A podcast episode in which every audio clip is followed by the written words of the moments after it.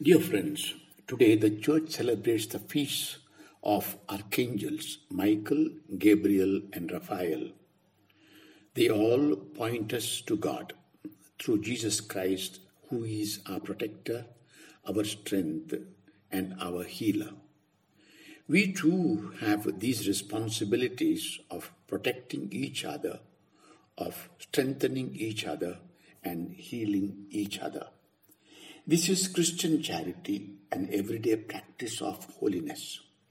We can ask for Saint Michael's prayers for spiritual protection and to help us to protect each other.